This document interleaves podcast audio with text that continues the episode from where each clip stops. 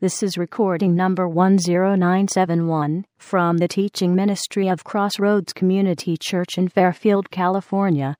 It was recorded on Sunday morning, February 19th, 2012. This is the first message in the series titled Unleashing the Power of Family. This message by Randy Boldt is titled Your House, His Home.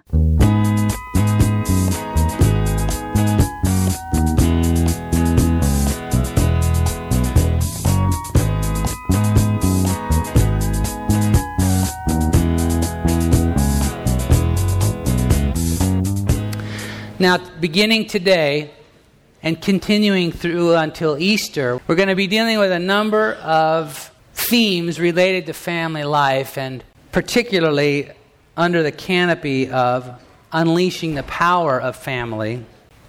God meant for family. I guess I should say this first of all. Let me, let me because we're, we're in a church, and sadly, um, the church tends to paint a very narrow picture of what family should be or is. And, uh, you know, just uh, here this morning, families are configured in lots of different ways, right? There are single parent households, there are single adults living alone, there are, um, there are blended families, there are uh, couples uh, without children. There are retired couples. There's, there's, I could go on and on. There's many different types of families represented here. And the point is not that your family looks like some sort of stereotypical thing. The point is that God wants to work in the midst of however your family is configured. And He meant for family to be very, very powerful. And that will be evident to you when I say all of us have seen how much damage family can do. But God, but you know, as horrible and as you know, difficult as that is even to contemplate for some of us, the damage that has been registered in our lives as a result of family or family members, the good, the good uh, um, part of that story, or the, the flip side of that, is that God meant for family to be powerful for good, for securing people, for bringing healing to people, for blessing, great blessing to flow through people, to people through family. And uh, because sin has kind of messed up everything, including family, we need to come to God's Word and find out how we do this thing in a way that unleashes the power God meant for family to have in our lives and its impact for Him and for His kingdom and of His love on our lives. And so that's what we're going to be doing. We're going to be talking about things having to do with uh, marriage, we're going to be talking about uh, parenting and single parenting and um, a number of things. And today we're going to begin by talking about your house, his home. And I want to remind you of a very familiar verse in Revelation chapter 3, verse 20. Your house, his home, how to make your home an embassy of the kingdom of God. I've asked you to turn to Luke chapter 19, but I'm going to remind you in just a moment about Revelation chapter 3, verse 20. Now, an embassy, because the subtitle of this message is How to Make Your Home an Embassy of the Kingdom of God, an embassy is a little island of your homeland in another country. When I travel to Asia or to Europe, as I have a, a couple of times, I'm not some sort of world traveler, but you know, I, I try to. I have it on my bucket list to get to every continent before I die, with the exception of maybe Antarctica. I don't like snow, but anyway when I travel to another country, it's comforting to know that there's a, a little spot, a little bit of my homeland, of the United States of America, in that country, the, the embassy of the United States. It's not under the, that, that territory, that little geographic spot where the embassy is, defined by the perimeter of that, of that uh, building and its surroundings. That spot is not under the control, not under the rules, not under the laws of the nation it exists in, it is under the rules, the laws of the United States of America. It's comforting to know that. I believe with all my heart that God meant for our homes. Now, your home may be a room that you, re- that you rent, it may be a, an inflatable mattress on somebody's floor. It may be an apartment, a condo. It may be uh, three bedrooms, two bath that's underwater, by, by the way. Um, and I, you know what I mean. Whatever it is, wherever you reside, where, wherever it is you call home, um, where you make your bed, that place, I believe God wants to, to be an embassy for the kingdom of God. Because, look, dear ones, I'm, I'm, I'm grateful that I'm an American. I'm, I'm you know, from the United States of America. But I'm really not. I'm really a citizen, and if you are a follower of Christ, so are you a citizen of another land. I'm a citizen of another kingdom, the kingdom of God. And a place where I live, 941 Prospect Avenue. I want, and I believe God wants, that spot to be a place where the rules of the kingdom of God apply. It is not subject to the rules of this world and the one who is over this world. An embassy, an outpost of the kingdom of God. And now I, I know what it's like to, to feel like, you know, my home is not what I would like it to be. And, and you can even kind of get a little bit embarrassed about it. I'm joking because when I say this, but there is still some truth to it. I, for a long time, was embarrassed by my TV. If you've been to our house, you know it's in a cabinet with doors that are closed because we only open it when we when we have to watch it and nobody's there. Because we had one of these massive, you know, CRT televisions. I, and I, I finally come into the uh, 21st century, and we actually bought a little bitty flat screen TV that we put in there. But when I hauled that old thing out, it took about five guys. I'm not kidding. And we set it on the floor, and Lauren, who's living with us now, could not believe it. It's like she's never seen anything like that in her lifetime. Like a minivan. yeah. In fact, somebody was over. I think it was uh, the Olivas, and one of the boys said, "Oh, I'd like to live in there," and he could. he could have. That's the funny thing. my son, my grandson was using it for a slide, you know. anyway, I, so I know what it's, you know, you can feel maybe like you don't have the home you wish you had. Can I tell you what? It doesn't really matter. This isn't your home. But that place where you reside, God wants to be an outpost for his kingdom, an embassy of the kingdom of God.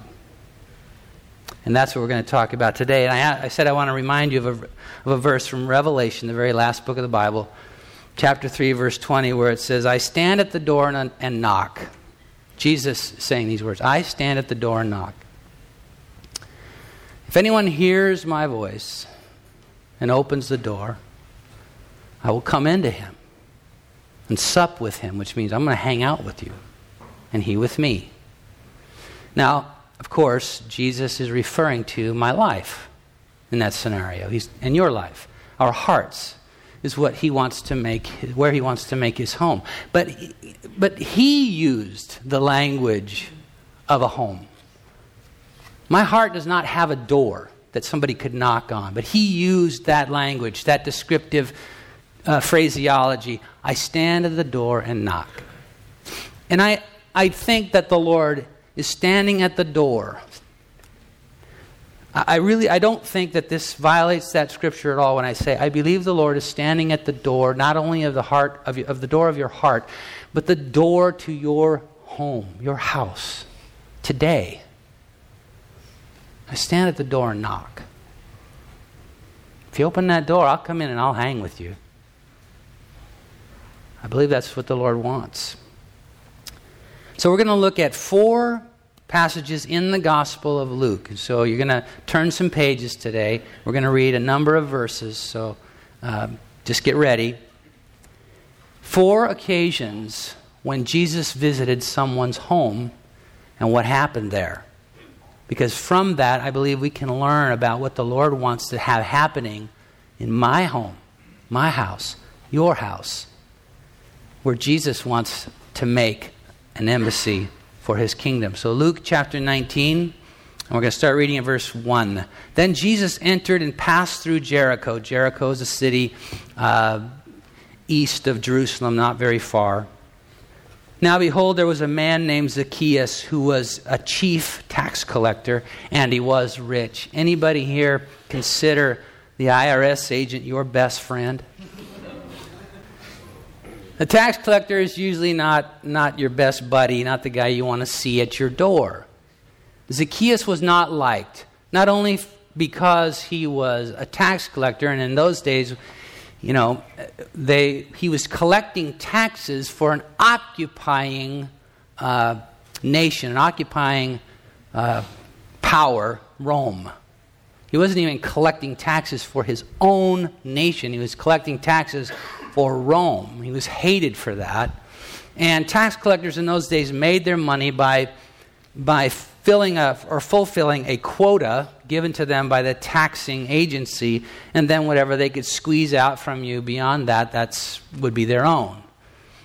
And uh, so he was hated, and not only was he hated for those reasons, but he, he was also hated because he was rich and he sought to see who Jesus was. So Jesus is coming through town. You know, there's every every child in in uh, Sunday school has heard this story before because Zacchaeus was a short guy, and uh, so they can we the tendency of Sunday school teachers is to think that the kids can relate to him because he's a short guy. Anyway, so uh, Zacchaeus hears that Jesus is coming through, and you know, it's like a celebrity, and he wants to see what's going on. So he sought to see Jesus, verse 3 says, and who he was, but could not because of the crowd, for he was of short stature. So he ran ahead and climbed up into a sycamore tree to see him, for he was going to pass that way. And when Jesus came to the place, he looked up and saw him, Zacchaeus, up in the tree, and said to him, Zacchaeus, make haste and come down, for today I must stay at your house. So he made haste and came down and, and received him joyfully. But when they saw it, the crowd, they all complained, saying, He has gone to be a guest with a man who is a sinner. As if they weren't themselves, but you know. Anyway. Then Zacchaeus stood and said to the Lord, Look, Lord. And when he says, Look, it's not just an exclamation, you know, like, Look.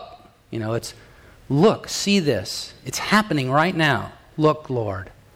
I give, not I will give, I give half of my goods to the poor. Right then, the man is reversing the trend of his life. Something radical is changing in this man's life right before Jesus' eyes and before our eyes as we read the scripture. Look, Lord, I give half of my goods to the poor. And if I have taken anything from anyone by false accusation, I restore fourfold. And Jesus said to, to him, Today salvation has come to this house because he also is a son of Abraham, for the Son of Man has come to seek and to save that which was lost. And I want to submit to you that when Jesus shows up at your house, one of the things that's going to happen is repentance.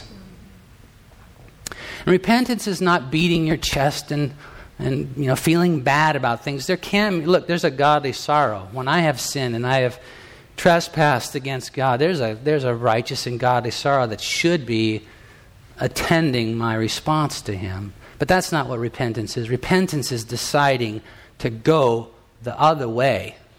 I've been pursuing a path that was not godly, and I choose today to turn around and go the other way. And that's what happens here with Zacchaeus. Jesus shows up at his house, a man hated by everybody else.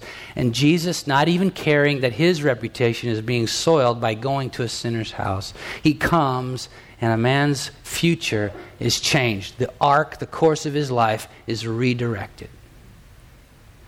If our homes, if our houses, if our bedrooms are going to be places where the kingdom of God is represented, then look, there needs to be, doesn't there, some repentance happening in my life and yours? Ways that we've been pursuing life in an ungodly fashion, dear one, they need to come to an end. And we need to turn and go God's way. Luke chapter 10. So back up a few chapters. Verse 38. Now it happened as they went that he entered a certain village, and a certain woman named a certain woman named Martha welcomed him into her house. And she had a sister called Mary who also sat at Jesus' feet and heard his word. But Mar- Martha, excuse me, was distracted with much serving.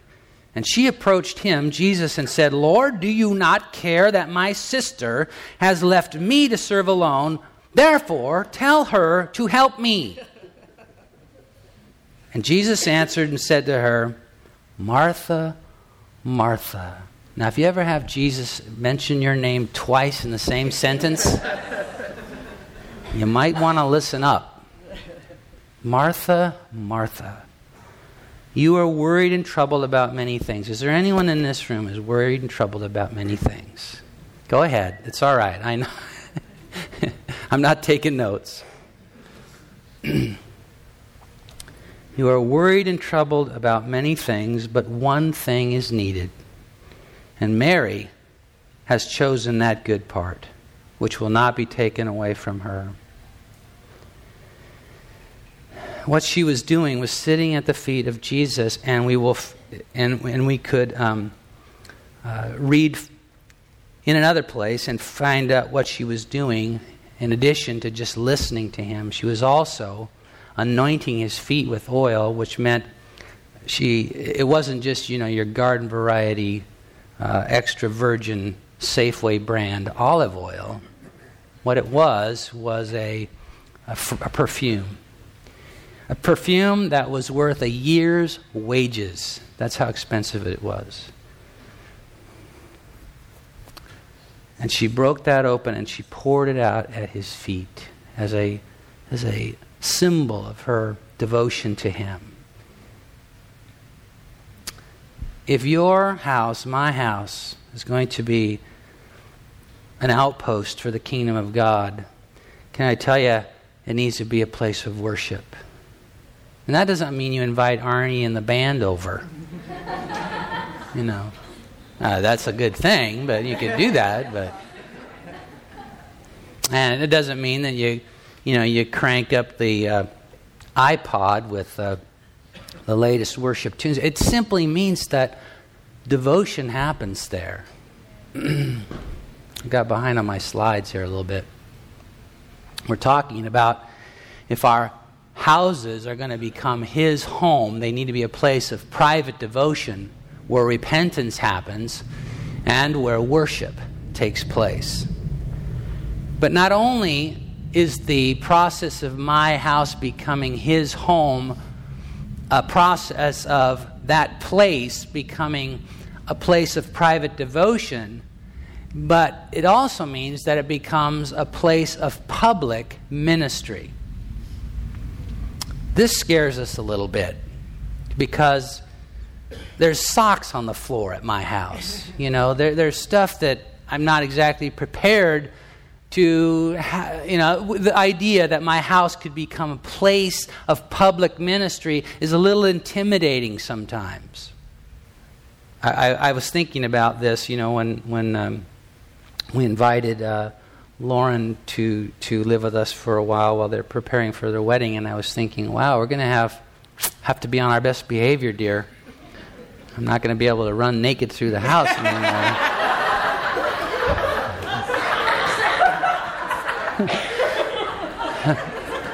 yeah, I'm reading uh, Frank, Benjamin Franklin's biography, and the guy used to do these things. He used to take air baths where he just sit naked in his room with the windows open. now, I've never done that, but anyway, you, you get the point. I was a little bit nervous. I wouldn't want to have I wouldn't have want to have spy cams in my in my house. And so when it comes to the to the notion of my home being a place of public ministry, that can seem a little bit intimidating.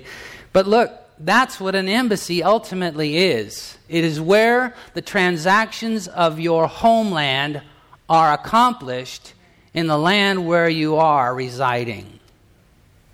The transactions of the kingdom of God are they, they, they emanate from our homes. They don't just fall from the sky. The things that God wants to do in people's lives, and He wants to do a lot, dear ones. Your neighbors, your friends, your workmates, He wants to do a lot in their lives. It isn't going to fall from the sky, it's going to emanate from your address. You know, I was thinking about this uh, the other day, and you know, I don't, it, I, I, didn't take an accurate survey, so you know, take it for what you think it's worth. But I was thinking back through our life together, Sue's and mine, and uh, of all of the people, the unbelievers that we've actually got to come into our house, neighbors, friends of our kids, their their friends as parents people from work, of all the people that have actually come into our home, the vast majority of them have later come to know Jesus as their Savior. And we never, it was never a plan. It's not like if you come to our house, we're going to preach to you. No, it, never like that. But there is something about this, dear ones. God wants to dispense His grace to people. And it's going to happen at your address. So, Luke chapter 5 and verse 27. After these things, he went out and saw a tax collector named Levi. Now, it seems like the Lord is picking on tax collectors, but uh, this is another one, Levi. And Levi is. Um, also known as Matthew. And he was sitting at the tax office, and Jesus said to him, Follow me. Three syllables, two words. I don't, I'm not certain that there have ever been two more powerful words except for let there, or more, a more powerful phrase that has ever been spoken by, by the Lord except for let there be light. But he says to this guy, Matthew is also a tax collector, and he's sitting at his booth so that he can, you know, catch people on their on their routes and take a toll. He's a tax collector. Jesus comes by and he just says to the guy, no preamble, no setup, walks up to him and says, "Follow me." Amazing. Verse 28. So he left all, rose up, and followed him.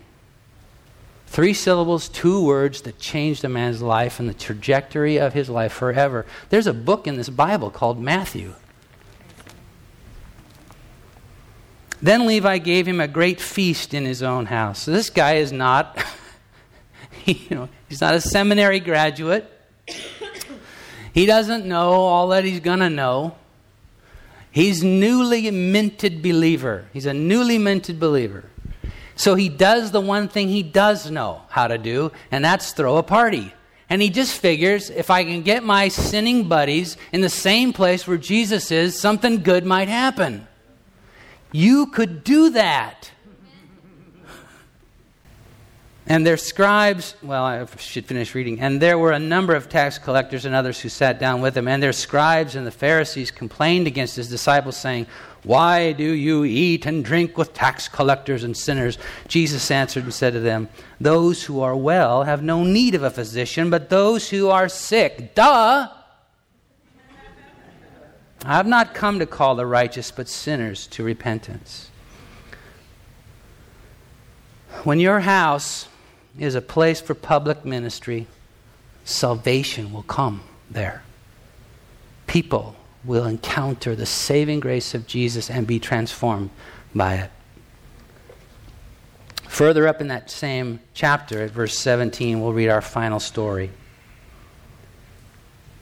Now it happened on a certain day as he was teaching that there were Pharisees and teachers of the law sitting by, and uh, who had come out of every town in Galilee, Judea, and, and Jerusalem, and the power of the Lord was present to heal them. Notice that, because none of them get healed that day. None of these guys get healed that day, but the present, the power of the Lord was present to heal them. But their hearts were so choked off to Him, so closed off to Him and what He was uh, there to do that they didn't receive the benefit of that power. There will be someone who does, though. Then behold, men brought on a bed a man who was paralyzed, whom they sought to bring in and lay before him. So they, these guys have a friend who's sick sick enough that he can't get around on his own and he's so they carry his bed and they bring it to the house where Jesus is. They just want to get their friend to Jesus. They figure if there's anybody who could do anything it probably is him. When they could not find how they might bring him in because of the crowd they went up on the housetop and let him down or let him down with his bed through the tiling into the midst of Jesus. And much has been made of this story. You've heard this before undoubtedly but can you imagine just being there and the roof starts to come apart and there's stuff falling down and, and then this guy gets lowered down on his bed but these guys they don't care they don't care what it looks like they just want their friend to find healing Verse 20 When he saw their faith, the faith of his friends, he said to them, Man, your sins are forgiven you. And I can just imagine the little bit of disappointment here. They've gone to all this trouble to tear a man's roof off, and they know there's going to be heck to pay for that. And what they're coming away with is, at least so far, not what they expected. They just got, your sins are forgiven. Well, we all know that that's the most important thing, right? But it's got to have been just a little bit disappointing to them. But the story's not over. And the scribes and the Pharisees began to reason, saying, Who is this who speaks blasphemies? Who can forgive sins but God alone? But when Jesus perceived their thoughts, he answered and said to them, Why are you reasoning in your hearts? Which is easier to say, Your sins are forgiven you, or to say, Rise up and walk? But that you may know that the Son of Man has power on earth to forgive sins. He said to the man, he pauses in mid sentence, he says to the man who was paralyzed, I say to you, arise, take up your bed, and go to your house. Immediately, immediately, immediately, he rose up before them, took what he had been lying on, and departed to his own house, glorifying God. And they were all amazed, and they glorified God and were filled with fear, saying, We have seen strange things today. Your house, your bedroom, your pallet on the floor of a neighbor's fr- uh, house, whatever it is where you're calling home right now, that place you might not even be all that proud of, maybe even a little sh- ashamed of, that place, dear ones, God intends to be an outpost for His kingdom, an embassy of the kingdom of God where people find healing. We had a grand time this morning of praying for the sick in this room. But what if your house were a place of healing? Where your neighbor, when his marriage has fallen apart, could come and find somebody who will pray for the healing of that marriage. When, when um, you know, I, I almost used a name, but when one of the uh, baristas at the at the Starbucks that you you uh, frequent, as I do, has been in a car accident, which is just this happened once. I walked into the store and there was this woman behind the cash register, all banged up, bruised, and, and actually bleeding. And I said, "What? Are, what? What did you what happened? And she said well i just was in a car accident. I, but I, I, I can't afford not to be here. I got to work today. And i just said to her let me pray for you. Now that didn't happen at my house but what if the people who have who were tied to connected with had in you a representative of the kingdom of god and they knew it? Wouldn't it be transformative to your, your neighborhood, your place of employment? What if instead of being, you know, kind of the keeping your head low, you know, what if you decided to be counted as a person who represents the kingdom of God everywhere you go? I believe that that's what the Lord wants. In Mark chapter 5, there's a story that a lot of us are familiar with about a demon possessed man. The guy was tormented in every way, tortured by de- demons who had a hold of his life, demonic spirits, tortured in the, in the most obscene and, and horrific ways. Jesus set him free and healed him. And the guy wants to go on, what wouldn't you? He wants to go on a road with Jesus. He wants to be wherever Jesus is and to tell his story. He wants to say, "Hey, this I you have no idea what my life was like, but this guy right here changed me forever." He wanted to go on a road with Jesus.